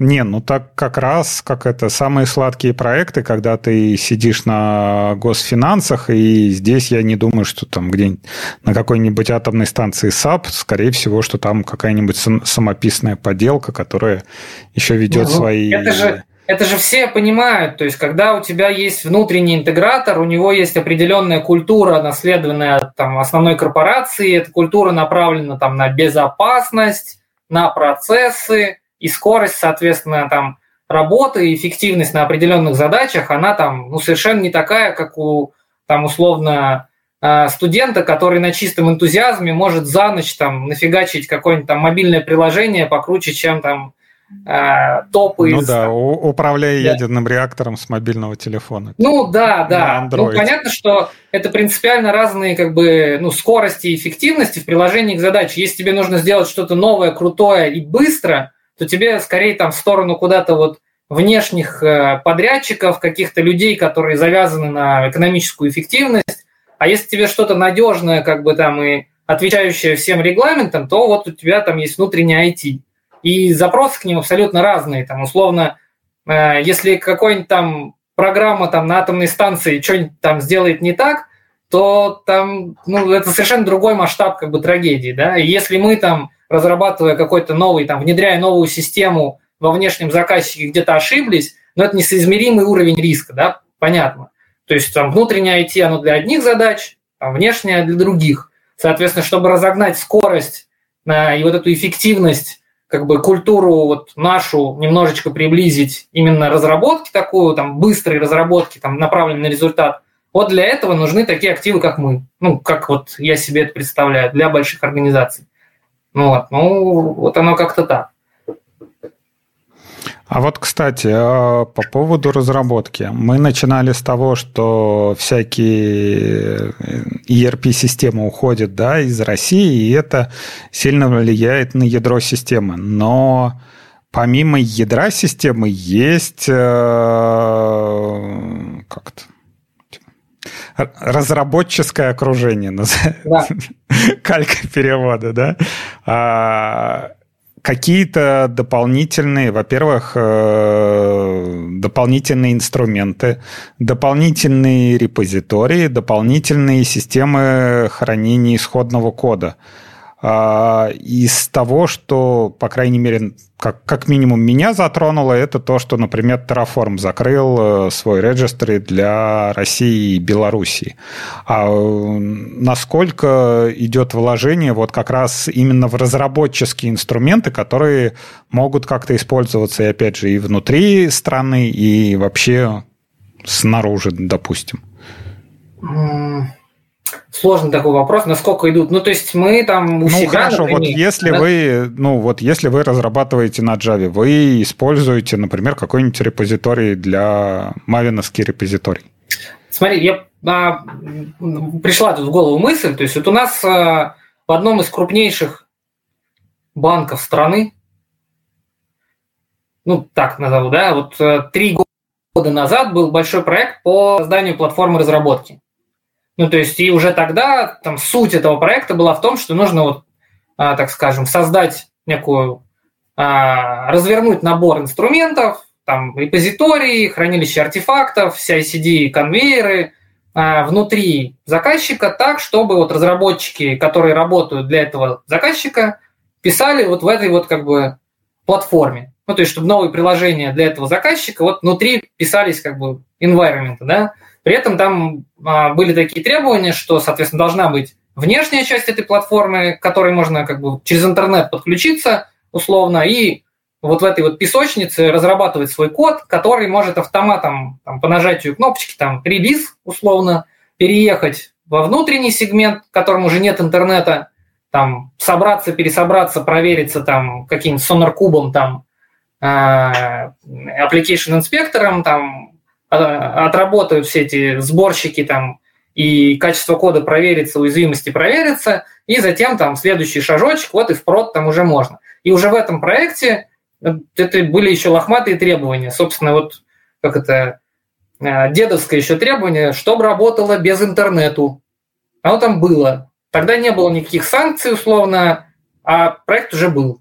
И, соответственно, реализована такая вот инфраструктурка, в которой там умеет понимать, какие зависимости там с Mavi Nork тянутся, собирается это все в пакетик, закладывается туда а, на сторону заказчика, там это компилируется, собирается, проверяется, что исходники а, компилируемые, и там запускается в прод.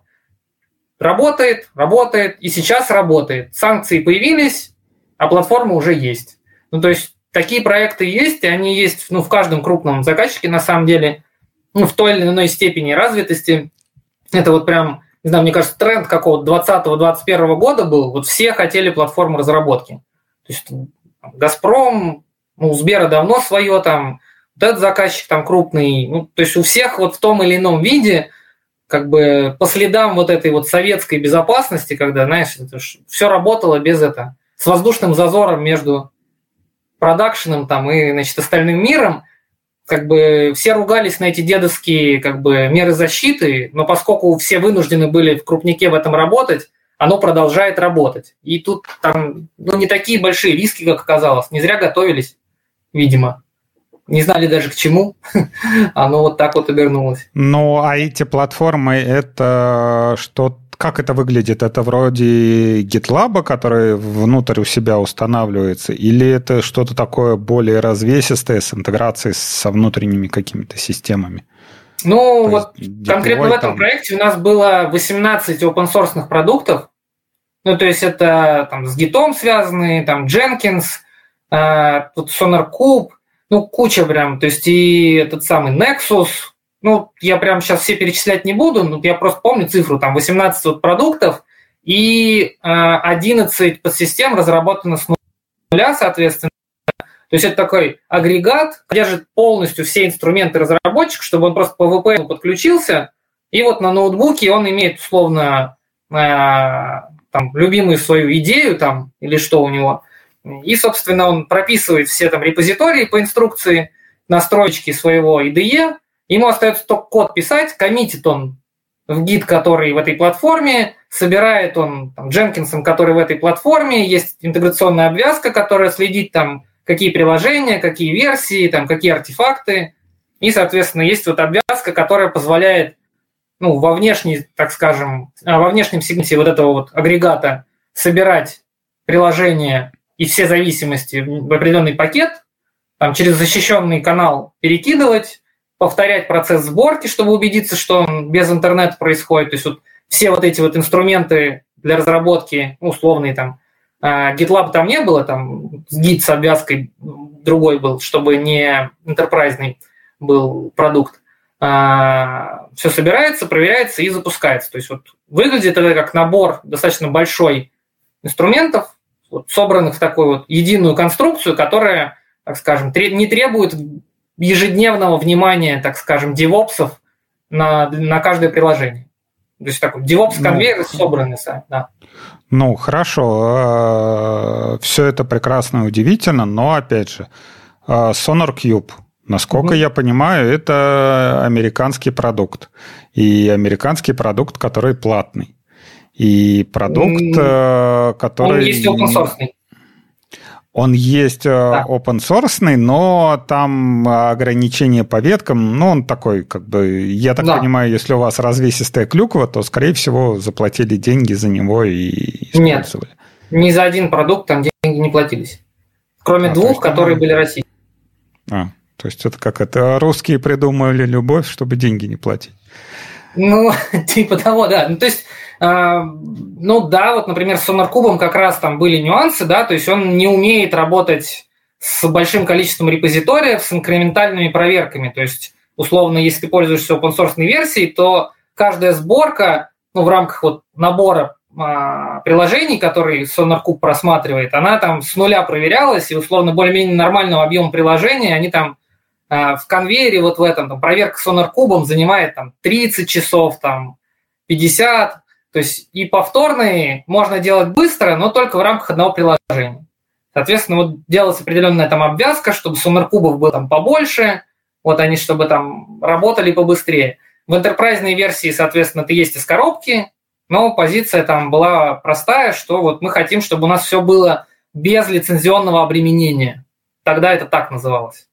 Вот, то есть, э, ну, условно, заказчик крупный, и как платить за небольшие, так скажем, по меркам заказчика разработческие инструменты ну, не хотели. Угу. Ну, то есть, как бы там Хорошо, главное... за Oracle понимает, за что платить, а что SonarCube, что? Это что такое? Там, это качество кода, это что? Нет, мы за это платить не будем. Вот, поэтому вот... Ну, хорошо, окей, а за это мы платить не будем, но вопрос, который интересует все прогрессивное человечество, если вы Java-разработчики, то в чем вы разрабатывали, собственно? Ну, у нас, ну, лично у меня тогда в то, в то время был Emacs. Вот. Но понятно, что не у всех, ну, там идея, наверное, это такой один из самых популярных. А, плагинчик для вот этой платформы разрабатывался для Eclipse. Вот. Идея, соответственно, для нее мы писали ну, мануал, грубо говоря, как настроить. Ну, хорошо. И, и как будем жить без идеи? Или ну, будет идея все-таки? Не, ну смотрите, как бы, тут я не могу на этот вопрос ответить, да, как, вот, как мы будем жить без идеи. Я идею, очевидно, не напишу. А, пишу ли я в идее? Ну, нет, мне всегда не нравилась идея с э, эм, IDE-шками. Вот. Ну, с Eclipse можно жить. Ну, то есть вот я там, наверное, из тех людей, которые считают, что, ну да, блин, будет не так удобно, Eclipse придется как бы повоевать, но вполне жить в нем можно, Вон. Некоторые западные коллеги всю жизнь там придерживались истории, что надо вот настоящий open source использовать, а не enterprise, и за идею держались. Вот. Ну, за Eclipse держались. То есть плагинчиков на Eclipse на самом деле же очень много. Э, ну, я, короче, к тому... Да. Ну, хорошо, давай. Да, я, короче, к тому, я, извините, наверное, долго так пространно рассуждаю. То есть, ну, понятно, что без идеи будет хуже но и с Eclipse можно жить. И он, ну, вопреки, там, ну, мне, как мое личное мнение, там, может быть, оно там не самое популярное, он там не на 100 лет отстает. Да, геморроя побольше, да, не из коробки все работает. Ну, можно жить. Угу. Хорошо, раз ты начал разговаривать про вот эти платформы для enterprise, а как э, вообще организовывается DevOps в enterprise? То есть я могу, с одной стороны, э, представить, как DevOps можно организовать в том же самом клауде, да, когда у тебя есть API, и по которому ты можешь делать там, не знаю, виртуальные машины себе, делать э, всю, там базы данных, очереди и тому подобное. И для меня вот это вот написание того же самого Terraform это DevOps. А как это все выглядит э, внутри Enterprise? А, вот э, интересный вопрос. Так интересно ты к нему подвел. а, смотри, как бы я тут недавно прочитал статью на скиллбоксе вот, честно говоря, никогда особо Skillbox мне не нравился, но статья там хорошая. А, как раз по применению слова самого DevOps. Вот, и мне кажется, что тут а, такой можно а, риторическую такую проблему вывести. То есть сам по себе вот название DevOps, оно в корпоративном мире, оно стало проблемой. Ну, то есть вот когда-то давно, когда DevOps не было, когда это еще не было модно, всегда же были там, условно, администраторы баз данных, вот у тебя там, не знаю, большой банк, у тебя вот тут вот ДБАшники сидят, вот тут сетевики, вот тут там разработчики что-то клепают, и как бы вот они все там в разных подразделениях, там, и вот как-то между ними все не очень гладко. Потом начал появляться DevOps, и никто сначала не понимал, что же это такое, а потом все успокоились на том, что нужно открыть вакансию DevOps-инженера, и появилось постепенно такое новое подразделение DevOps-инженеры. И внутри корпоративного мира, значит, вот сейчас организовываются такие сегментики, соответственно, вот были сидят дебашники, сетевики, вот там разработчики, а вот тут DevOps-инженеры. И, в общем-то, проблема в том, что э, вопреки там основной методологии, ну, то есть тому, из-за чего DevOps родился, э, в корпоративном мире на самом деле не так много поменялось. То есть корпоративный мир любит вот подразделения, и он под себя вот эту как бы название DevOps подмял и просто из администраторов операционных систем переименовал там в DevOps инженеров, DevOps подразделения, и вот, значит, теперь DevOps сидят отдельно кучкой, ругаются на разработчиков, что те, значит, хреново пишут, ругаются на э, сетевиков, что те хреново сеть настраивают, там, свои железки дурацкие, там, не могут никак айпишники прописать. И вот все ровно как было, так и осталось. Вот мне кажется, это большая проблема сейчас, то, что слишком привыкли называть, вот есть даже чатик, вот DevOps Jobs, например, в телеге, а, типа работа для девопсов и DevOps-инженеры. И за этим вот сама э, методология скрылась, а методология она в чем, что нужно, чтобы был перекрест, было перекрестное общение между подразделениями, и, соответственно, чтобы девы бегали к опсам, опсы, наоборот, к девам, и, соответственно, благодаря методологии вот они все дружили, и у них там релизный цикл укорачивался, и ошибок меньше в проде было. Вот, э, по моему мнению, в корпоративном мире вот этот вот переход к методологии, он как-то не случился. Ну, то есть вот был такой пиар, как с Agile в свое время, вот с DevOps, что вот DevOps методология надо внедрять. Но корпораты как-то более-менее подстроились, победили, организовали квадратно-гнездовые, соответственно, свои вот эти подразделения. И сейчас вот такая вот ситуация у нас сохраняется. То есть, к сожалению, очень мало, мне кажется, понимания а, среди, ну, не знаю, может быть, какого-то руководства, там, менеджмента, да, как, а как на самом деле это должно работать. И что между там, девопсами и разработчиками джиры с тикетом не должно быть. Вот, по выводу какого-нибудь там релиза. То есть вот в этом, как, конечно, мне кажется, есть проблема у нас. А, Нет, а они подмяли, а что вот эти девопсы делают в этом изолированном отделе? Они настраивают конвейеры, вот настраивают все инструменты, настраивают платформу. А только вместо того, чтобы вот разработчик написал код и там как-то подружился со, с админами, там решили, как его лучше деплоить, а получилось, что девопсы выстроили себе вот тут об, обмазались терраформом, ансиблом, дженкинсами вот всеми делами, выставили в сторону разработчиков, значит, интерфейсы, куда код грузить, и они, значит, перекидываются, значит, разработчик пишет код, он у него не запихивается в конвейер, не проходит тесты, не знаю, там еще что-то делает, не выкладывается, короче. А девопсы, наоборот, как бы так а у нас все работает, конвейер вот правильно выстроен, вот у вас там баги, ошибки, давайте пишите код лучше. А разработчики, наоборот, говорят, вот мы задеплоили, все работает, компилируется, как бы, это ваша платформа там ни хрена не может, как бы, э, девопсерская, там, вся ICD новой версии, вот на старой собиралась, а на новой не собирается. Сделайте, чтобы нормально было. И вот они там тикетами в джире перекидываться начинают. То есть вот э, девопсы, получается, занимаются ну, настройкой инструментов уровня операционных систем настройкой инструментов доставки приложений, что, мне кажется, идет в разрез несколько с изначальной методологией. Такая вот, мне кажется, проблематика сейчас есть. И довольно мало людей, ну, кстати, надо, наверное, отметить, что э, у девопсов в том числе, э, ну, как-то вот с пониманием относятся к самому, вот, к методологии, как к процессу общения между подразделениями. То есть вот действительно есть какой-то фокус такой на инструментарий, но мало фокуса на том, что нужно прийти, договориться, как лучше сделать, и сделать. Вот. И да, есть разные области экспертизы, есть условно настройка там Linux и там, Дженкинсов, а есть экспертиза вот код писать. И, и эти экспертизы, они разные. Ну, то есть они... Как, нельзя быть хорошим и там, и там, везде, потому что просто времени не хватит. Нужно там сосредоточенно писать код, а с другой стороны сосредоточенно настраивать там кон- конвейеры.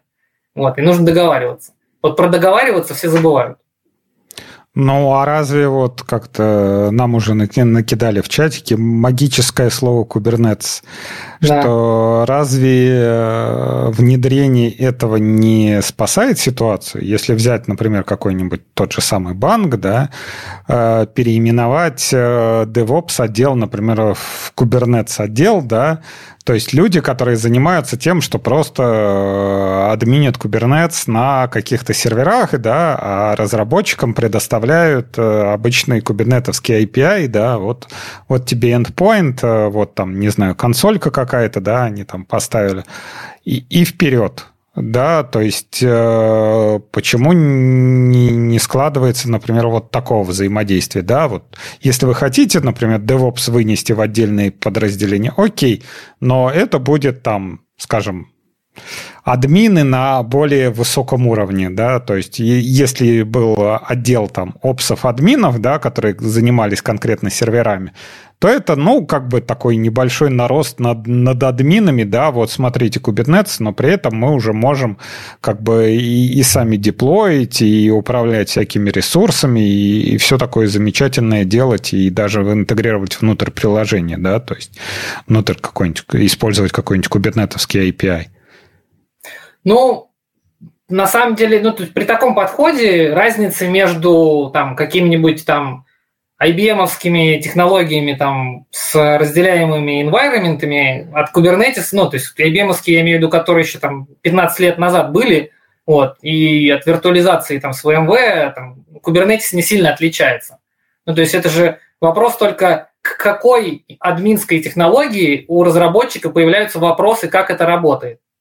Да, то есть если там пять ну, лет назад... Это как раз, э, ну, я, я бы так бы не сказал, потому что, опять же, да, э, как с моей точки зрения, э, вот этот вот переход между виртуализацией и клаудом, он угу. произошел как раз за счет того, что есть какой-то API, и вот этот вот API, он позволяет полностью управлять системой. То есть, если брать э, VMware, да, то есть системы виртуализации, они были и, не знаю даже, 15 лет назад, да, всякие ВДС, которые можно было купить, это как бы проблемы никакой нет. Ты открывал консоль, нажимал там, мне надо там, не знаю, 30 мегабайт, мне надо там 50 гигабайт, мне там надо еще что-то вот mm-hmm. в, в мой сервак, нажимал кнопку, ждал, и вот он запускался, да, это могло да. быть э, VDS, это могла быть VMware и все такое.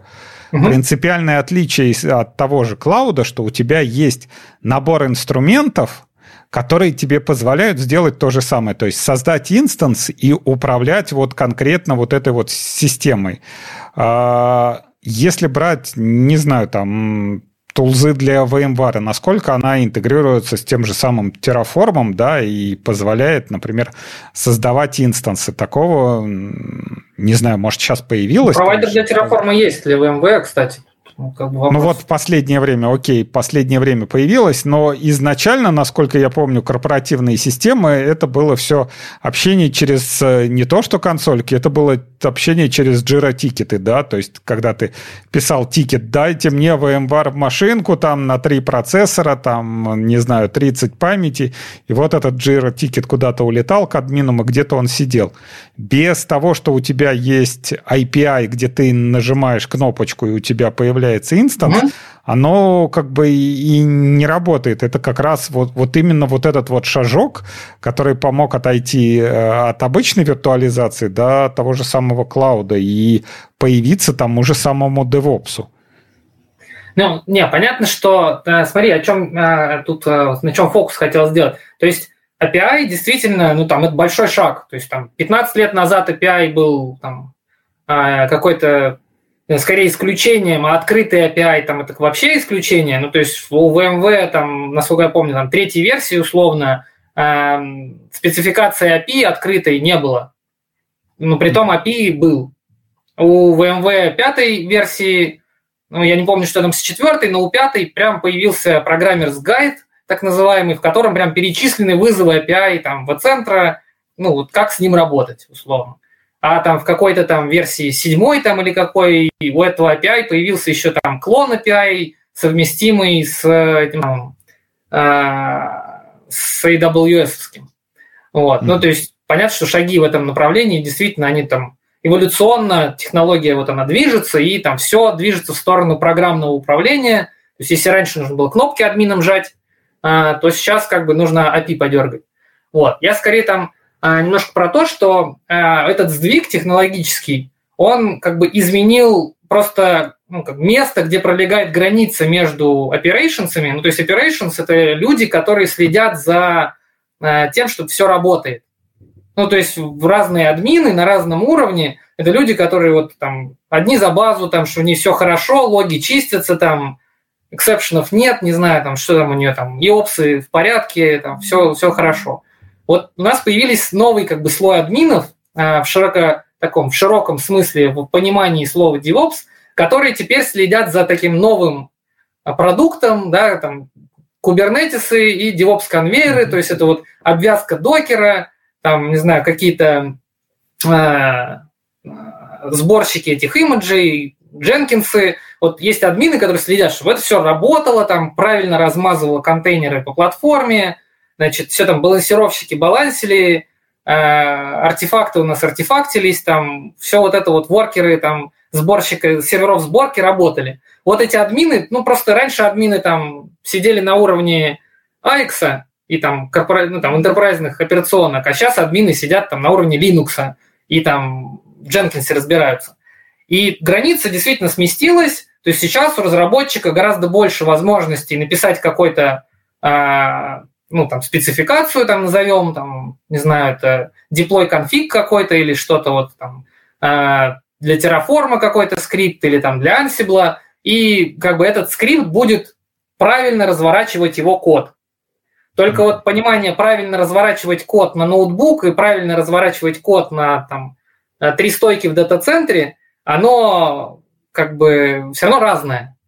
И разработчик в большинстве случаев, ну не знаю, в 99% случаев написать вот эти э, спецификации для развертывания в бою не имеет, не имеет э, возможности, потому что он не имеет такой компетенции.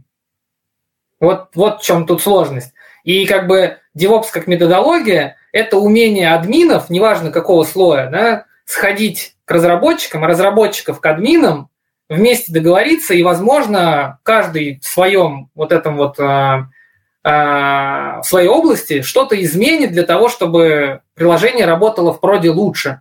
Ну, то есть часто же такое бывает, что, например, даже приложение там на Java нужно написать определенным образом, вызовы там API оптимизировать определенным образом, чтобы они под нагрузкой там работали лучше, ну, там, чтобы масштабировалось приложение лучше. И с другой стороны, там в том же Kubernetes там настройки какие-нибудь там C-группсов нужно вот таким образом сделать, чтобы там лучше размазывались эти контейнеры там, и лучше у нас там производительность была общая, там, дисковая подсистема. И вот эта история, как бы, она теряется немножко, и начинается перекидывание точно такими же тикетами, как раньше, только теперь есть API, автоматизация, как бы разработчики что-то пишут, но не могут запустить в прод.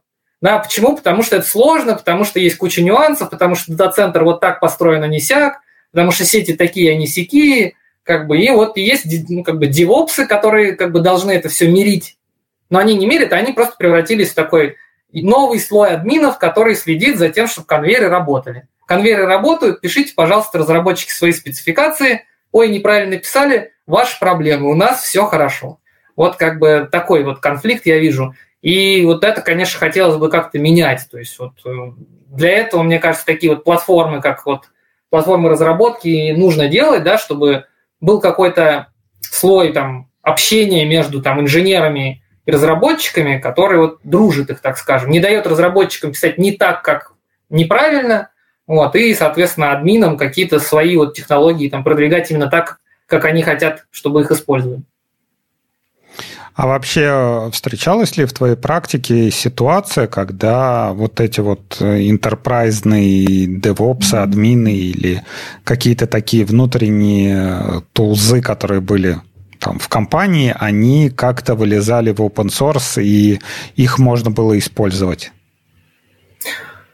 Ну, в моей практике, наверное, ну вот в нашем сегменте, ну, скорее нет, да, чем да. Но это где-то вот рядом. То есть, условно, там OpenStack появился из Rackspace, если в курсе, может быть, да. слышал о таких. Ну вот, сам Rackspace давно как бы уже не в топе, а OpenStack все вот живет. Вот. Э, у того же э, Ubuntu, например, появился вот, ну, есть внутренний инструмент автоматизации, вот этот вот Juju условный, и он тоже как бы не то, что в топе, но вот история у него именно такая, что это э, внутренний инструмент в каноникле для автоматизации. Там, они его вот сделали там, там open source условно. Такие истории бывают, но в моем понимании все-таки это скорее там редкость, когда инструмент, рожденный внутри компании, а без прицела на коммерческое в open source выливается. То есть либо есть спонсор, который думает, что он на этом заработает и продвигает эту идею open source что-то, ну, либо этот инструмент остается таким сугубо внутренним для компании. Вот. Ну, тут у нас, например, Не, наш ну продукт... вот э, если, да. как ты сказал, там самый большой, э, самый большой банк, да, решил вываливать систему. Ну, а почему, например, у нас не появилось какой-нибудь там GitLab, да, который э, существовал бы, например, как open source или там не знаю, какой-нибудь банк поменьше, да, если эта платформа огромная, ну, какой-нибудь банк поменьше, почему не, не выкладывает тот же самый там свою платформу для разработки, как в виде какого-нибудь там GitHub. Это, кстати, интересный очень вопрос. Очень интересный вопрос, там, почему так не происходит. А, ну, можно только, наверное, порассуждать на эту тему. То есть мне кажется, что основная причина в, ну, в какой-то, может, это экономическая ситуация ну, у нас, ну, то есть я не имею в виду последние события, да, а вот вообще вот в стране, вот как у нас развивается IT последние там десятилетия. Вот. Может быть, это какие-то культурные особенности. То есть у нас одни крупные заказчики очень не любят пользоваться инструментами, которые в других крупных заказчиках рождены. Почему? Потому что это автоматически означает зависимость. И если, а, наверное, в западном каком-то IT все к этому привыкли, ну, то есть это нормально зависеть от другого бизнеса, то ну, в нашей стране это очень, ну, то есть это очень тяжело побороть. Ну, то есть, условно, перенести 1С в облако, вот у 1С есть 1С Fresh, облачный 1С, и перевести в облачный 1С бизнес очень тяжело. Ну, то есть ни, ни один бухгалтер свой вот любимый запылившийся э, десктоп там или что ноутбук под столом на облачный сервер не поменяет. И точно так же один банк не будет использовать open source продукт, который выпустил другой банк, ну, просто потому что они знают, что если мы будем это использовать, мы будем технологически от них зависеть. Наверное, вот это вот очень важный такой для нашего какого-то вот сегмента рынка вопрос. Нет, И поэтому, ну... может быть, из-за этого, но это догадка моя, так скажем. Не, но это у тебя какой-то слишком э, оптимистичное представление о зарубежных интерпрайзах по поводу того, что они готовы использовать чужие э, проекты. Все большие компании, в которых я работал, они все тоже были склонны к тому, что использовать только свое, и все какие-то там более-менее критичные IT-системы, они э, занимались тем, что переписывали как бы на свое, и такое, такой ситуации, что, например, там э, GitLab Enterprise да, купили, э, в больших компаниях такого нет. То есть это как раз на какой-то средний размер или маленький ну, размер. Да, да. То есть все, все, все внутренние банки, все, ну, вернее, все банки, они там релизят и свои собственные Java-библиотеки, и они хостят все э, исходники на своих собственных там системах, которые устанавливают админы и тому подобное. И тут такой, э, как бы, все понимают эту зависимость, и мы тут не, не, не какие-то особенные. Я ну, к тому, что как раз нету вот такого вот назовем это промежуточный IT-бульон, да, вот, который по чуть-чуть сливает, там, стравливает, не знаю, там, допустим, у Goldman Sachs там есть какая-то там своя библиотека collections, да, или там э, вот Сбер, он старался, я так понимаю, последние несколько лет он пытался этот э, искусственный artificial intelligence, там машин learning выкладывать в GitHub и как-то все это двигать, но, опять же, это в виде open source проектов, которые там библиотеки используют. Но вот кроме них, вот, э, опять же, кого-то вспомнить, кого забанили на гитхабе, я не знаю, на ВТБ на гитхабе не банили, да, или там ну. какого-нибудь там, э, кого еще там, или Промсвязьбанк, да, его тоже на гитхабе не банили, да, потому что, собственно, там как бы нечего банить. Почему нету вот такого, как бы, даже пусть, допустим, на наших отечественных open source площадках, да, хостинг исходников для того, чтобы, ну, как-то привлечь IT и тому подобное. Ну, вот я знаю небольшие организации, которые, у которых есть open source проекты. Ну, то есть вот э, у нас вот команда рубистов, например, очень большая, и там хорошо знаком там с другими разработчиками, ну, компаниями разработки, которые на Ruby занимаются, и там есть библиотеки, например, для Ruby, которые вот достаточно давно хостятся, поддерживаются как open source именно такими вот, а, ну, небольшими, так скажем, компаниями-разработчиками. Вот, то есть таких проектов, наверное, там имеется, мы, наверное, просто там не на слуху, да, вот а, про них. А так глобально, ну, Postgres вот есть, он же как бы open source основные разработчики наши. Вот. Почему глобально нет? Ну, кстати, это интересный вопрос, вот я действительно не знаю. То есть, наверное, ну, наверное, вот для меня основной тезис, что а, не придумали, как на этом зарабатывать. Ну, то есть у нас вот в, в нашем сегменте рынка, да, то есть на этом не получается разрабатывать. Мы, наверное, не дозрели еще. Нет, ну опять же, вот э, если взять тот же самый Сбер, да, он пытается создать свою экосистему, и если брать там Сбертех, опять же, ну, наверное, логично предположить, что что-то в рамках Сбертеха, там, не знаю, свой CI-сервер или там свой парсер какой-нибудь, или там, не знаю, стайл-чекер, да, вполне можно бы выложить, и который бы э, активно вот развивался. А, ну вот, опять же, да, Ignite, э, как э, один из таких проектов, который был, опять же, по-моему, он куплен, то ли команда была куплена Сбером, то ли компания была куплена Сбером, но вот Честно говоря, после того, как э, они ушли под Сбер, Э, что-то такое про Ignite я не знаю, я, я не слышал и ни на конференциях, и нигде. Может, они, конечно, э, так присосались к Сберу и хорошо с ними коммуницируют, что больше им никто не нужен. Но, честно говоря, я бы сказал, что скорее Сбер, наверное, убил Ignite, чем добавил ему какую-то свежую кровь и сделал их более популярными и более видимыми, чем Hazelcast. Ну, про историю Ignite я как бы я не знаю, что с ним сейчас. Я там знаком лично там, с, ну, с одним из архитекторов, который в Сбере работал над Ignite, и книжку вот они достаточно популярную там на Западе написали, вот, издавали. А, что сейчас с Ignite, наверное, сложно сказать. А, ну, про крупные open source проекты, тут можно следующее прокомментировать. То есть сейчас же open source как такового нет, ну, то есть э, мы же понимаем все, да, что последние лет 10 open source проектов не существует, больших, я имею в виду. Вот, ну, понятно, да, о чем я говорю, ну, не знаю. Ну, давай, развивай. Да, Почему? то есть Почему? ну, потому что за каждым open source проектом есть некое сообщество, которое там состоит из одного или нескольких крупных вендоров, которые зарабатывают на том, что этот продукт используется другими крупными вендорами, которые покупают enterprise лицензии, enterprise версии этого open source продукта. Ну, то есть весь Red Hat на этом построен, а Red Hat это, ну, собственно, там и Kubernetes в том числе, вот, то есть они там одни из основных коммитеров, как бы у них есть OpenShift, но они коммитят и в, в Kubernetes, соответственно.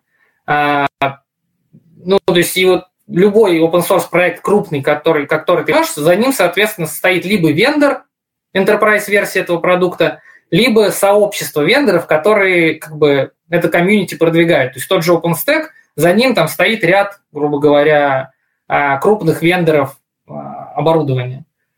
Вот. И все абсолютно крупные open source проекты, за исключением, за редким-редким исключением, ну, условно, вот нету какого-то одного единого вендора за Linux.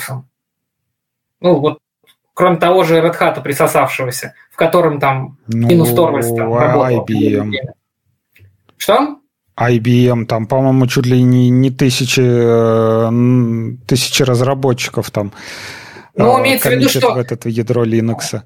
А, есть, ну, то есть Linux настолько большое явление, что, грубо говоря, эм, наверное, применение интерпрайзных его версий, оно там несоизмеримо меньше, чем open source часть. Ну, то есть Linux это настолько большое сообщество, в котором феномен open source, ну, мне кажется, превалирует над феноменом там интерпрайзной платности. Но над продуктами поменьше, ну, как бы вот этот вот переломный момент не случается. То есть Linux, условно, сейчас там ну, сложно представить, как его закрыть. То есть в первую очередь фичи ядра Linux появляются в самом Linux и только потом в какой-то интерпрайзной его вариации. Ну, скорее так. Либо интерпрайзные вариации живут на том, что а, Linux, у которого там суперпроизводительность сетевой подсистемы там, ядра, ядра, но это их особая фишка. Но в остальном это вот Linux там а, общий. Или там есть а, Red Hat, у которого там фишка в том, что у них экосистема продуктов, и, соответственно, вот можно брать линейку продуктов и типа считать, что тебе не нужны админы в дата-центре. Ну, на самом деле не совсем так, но вот, там, концепция примерно такая. В среднем таком open source, типа той же там Кавки, там, Ignite, не знаю, и многих-многих таких проектов, того же Дженкинса, ну, то есть за этим стоит какой-то вендор, у которого есть а, интерес финансовый. Соответственно, а в нашей стране, получается, мы пока на той стадии, что нам проще использовать готовый open source, чем ну, искать где-то там что-то аналогичное свое или писать аналогичное свое. Ну, наверное, поэтому и не open source, потому что все используют и так open source. Ну, а, может быть, а насколько популярна тема с э, процессорами российскими в среде enterprise разработки? Да это, мне кажется, уже обсосали там все, все там все. Насколько? Не, не ну я, я не знаю, что, что там кто обсосал, да, да, за углом, да. Давайте да. обсосем это здесь. По поводу... Ну... Нет, э, то есть, с одной стороны, понятно, как бы сфера применения, скажем так, сильно ограничена. Но если брать вот э, проекты, которые вы делали в компании или с которыми тебе там, доводилось пересекаться, ну, общаться. Вообще это имеет э, под собой э, какую-то основу, да, что вот реально надо там. Я помню, проекты для МВД были где-то, где там компьютеры делали на, по-моему, на Байкале или что-то такое. Вообще, насколько велик вот этот вот рынок? Ну, проблема не в процессорах, как бы проблема в индустрии производства чипов. А ее нет. И это как раз вот в отличие от самого IT, там, ну, на мой там дилетантский взгляд, я там оборудованием не занимаюсь, вот, но на мой дилетантский взгляд, там проблема именно в том, что вот как раз фабрику по производству процессоров там, за год, за два, за десять не построишь. Вот. И проблема не в, не в самих процессорах, там, Эльбрусы работают, ну, в целом. как бы, как вот это вот там, лучше, чем Nokia, да, по сравнению с айфоном, вот. Но разрыв, конечно, от айфона большой. Но тем не менее, они там есть, работают. Но их количество произвести просто физически там, а, настолько сложно, что... Ну, хорошо, допустим, вот что-то случилось, да, там в ближайший год, не знаю, Тайвань пришел в родную гавань, сказал, теперь вот все, все, любое количество процессоров вам, вам сделаем, какое хотите, да. А, был бы спрос на вот подобные решения в России или нет? Ну, слушай, мне кажется, это вопрос к Минпромторгу. Вот. А, мне кажется, там, я скорее, наверное, оптимистично бы на это смотрел, в том плане, что если определенным образом это все там поворачивать, то, мне кажется, лет за пять там можно было бы в какую-то нишу выйти. Ну, то есть сейчас же, ну, как бы это закрытая, ну, там, сознательно закрытая технология. Вот, ну, закрытая в том плане, что вот э, там, ты или я там не можем взять, пойти в магазин и купить Эльбрус. Ну, чтобы просто вот поиграться с ним, там, поразрабатывать под Эльбрус. Ну, нет такого. Вот, соответственно, купить их только там юрлицо может. А, это, видимо, сознательная какая-то стратегия. Вот. Ее нужно, наверное, как-то разворачивать. Чтобы разворачивать... Не, ну, ну, хорошо, вот э, да. Можно бы... Хорошо, будем, будем считать, пока мы, мы думаем э, 21 годом, да, да. сейчас я, я просто не знаю, что происходит, можно было в любом магазине купить Raspberry да, но yeah. при этом как бы не было такой э, волны интеграции Raspberry везде. Ну, ну да, там какие-то самоделки наделали, да, там uh-huh. я делал там автоматизацию на даче, да, на, на базе Raspberry. Кто-то там еще что-то запускал, кто-то там, не знаю, на конференциях бегал со всякими кластерами Raspberry. Но это не было такой ситуации, что вот давайте вот мы, мы заменим существующие решения, да, вот, вот это это вот новое слово в науке и технике, да, угу. вот оно не жрет там, не знаю, электричество, да, и будет угу. нам всем хорошо. То есть опять же, вот эта вот ситуация, да, ну, хорошо, вот ты сейчас не можешь, ну, допустим, вот ты узнал, что в магазине вот лежит там за 20 тысяч Эльбрус, да, ну, угу. пошел, ну, купил ты плату Эльбруса, ну, а дальше что, есть потребность в этом, вот, вот реально какая-то ну, вот такая? Если другого нет, то пойдешь и купишь. Ну, то ну, есть только, только как бы на безрыбье.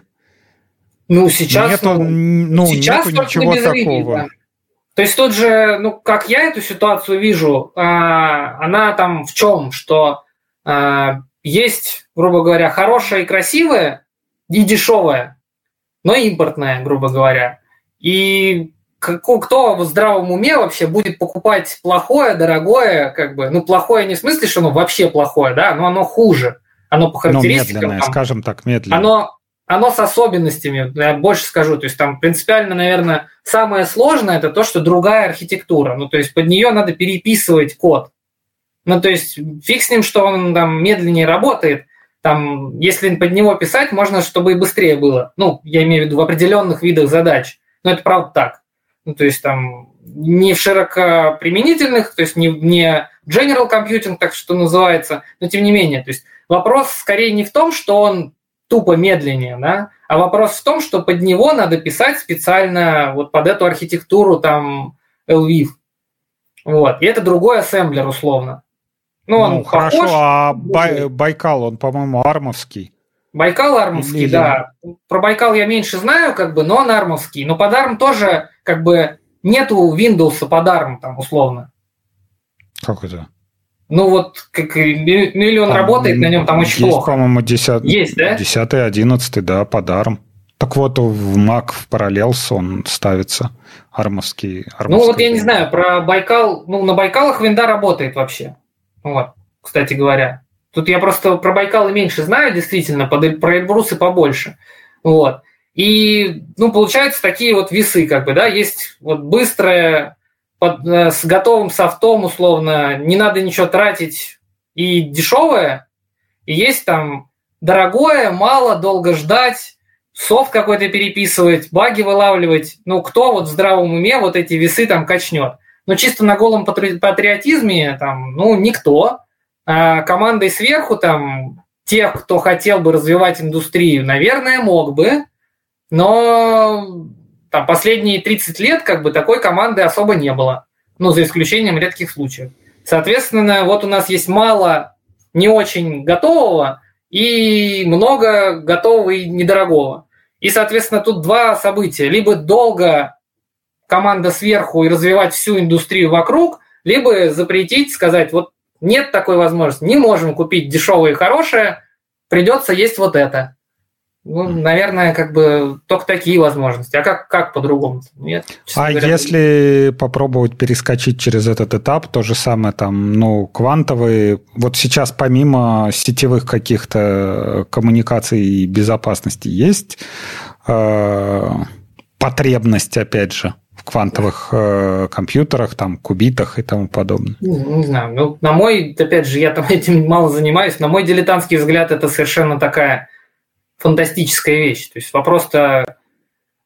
Вопрос в индустрии, он в сегодняшнем дне. Ну, то есть я имею в виду, что вот под Intel вот софт весь есть. Если у тебя там сталилитейное предприятие, тебе не нужны квантовые компьютеры, тебе нужно, чтобы вот твоя программа, там, которая вот это вот металл там считает и вот эти температуры там рассчитывает, там напряженности, чего там в трубах там в сталепрокате, вот нужно, чтобы это работало сейчас. Потому что если это сейчас не работает, у тебя производство встает. Ну, причем так нет, а ты же вроде начинал с того, что вы там Java-разработчики, а мы такие да. все крутые товарищи, что write once, э, execute everywhere, по-моему, execute или run everywhere. Вот. Java это э, run once, debug everywhere. Это же известная шутка. Ну да, и э, в момент перехода на те же самые армы, да, все рассказывали, что ой, как круто, наконец-то Java уделает всех, потому что там, не знаю, переходы на армы и на маках, и переходы на армы на клаудах. Это типа так все замечательно, и Java не надо переделывать и переписывать. А, надо. Почему вообще те же стали литейные компании, да, не могут взять какие-то армовские процессоры, какие-то армовские платки и на них все это запустить, то, что вы написали свою Java замечательно? Не, ну, тут же вопрос про специфику всегда. То есть есть какой-то пласт там офисных приложений, но они запускаются там условно запустить Linux там со StarOffice, который там на Java, насколько я помню, а, ну, можно везде там или с LibreOffice, там, вот с этими делами, а, оно запустится. А запустить Elasticsearch там какой-нибудь, вот на Эльбрусе, ну, там вот уже возникнут вопросы, как бы. Там Java-машина там вроде такая, а вроде и не такая. А вот и патчики нужны, а вот тут нужно ковыряться и что-то там залезать, там и полгода мучиться, чтобы какие-то зависимости у тебя собрались, что-то хватило, что-то работало так, как должно работать, и это, ну, работа. То есть не, не, нельзя сказать, что это невозможно, да, но это работа. И, ну, наверное, вот если говорю, там, я говорю про IT, что там большая, большие возможности, вот, в IT они действительно большие. В, наверное, в железной индустрии там все как-то обстоит гораздо интереснее. Вот. А, хотелось бы верить, что они как-то там решаться эти вопросы? Ну, наверное, решаться. Пока mm-hmm. я... Пока про Эльбрусы тут сложно что-то такое прям воодушевленное рассказывать. Вот. Ну, хорошо, тогда если будем как-то э, завершать, то есть э, ты смотришь, э, ты и компания, в которой работаешь, вы смотрите в будущее как воодушевленно, с прищуром, с горестью. Что вы думаете, что будет? В чем вся Вы готовы сжать булки, как бы работать дальше. Ну, кроме того, все, все хотят быстро, все хотят не работать, получать зарплату, и чтобы было хорошо, а когда ты говоришь, что всем надо работать, это что-то все такие, что? Да, зарплата... А, а что вот эта вот херня со средой, долго эта херня со средой будет продолжаться? Да, да. Ну, мы смотрим очень позитивно. Зарплата позитивна, работа позитивна, много работы будет, да. Геморрой, ну, тоже да. Ну, с другой стороны, когда его не было. Поэтому mm-hmm. вот у нас подход такой. Окей. А, на этой замечательной ноте мы будем заканчивать. А, как всегда, поддерживайте нас на Патреоне. А, ваши деньги пойдут на хорошее дело. Подписывайтесь на наш чат, на наш канал в Телеграме «Разбор Фит». У нас есть чат подкаста в Телеграме «Разбор полетов». Спасибо большое, Михаил, что к нам пришел. Было, как спасибо. всегда, с тобой замечательно. Всем спасибо. Вы были классные. Всем пока. Да, было интересно.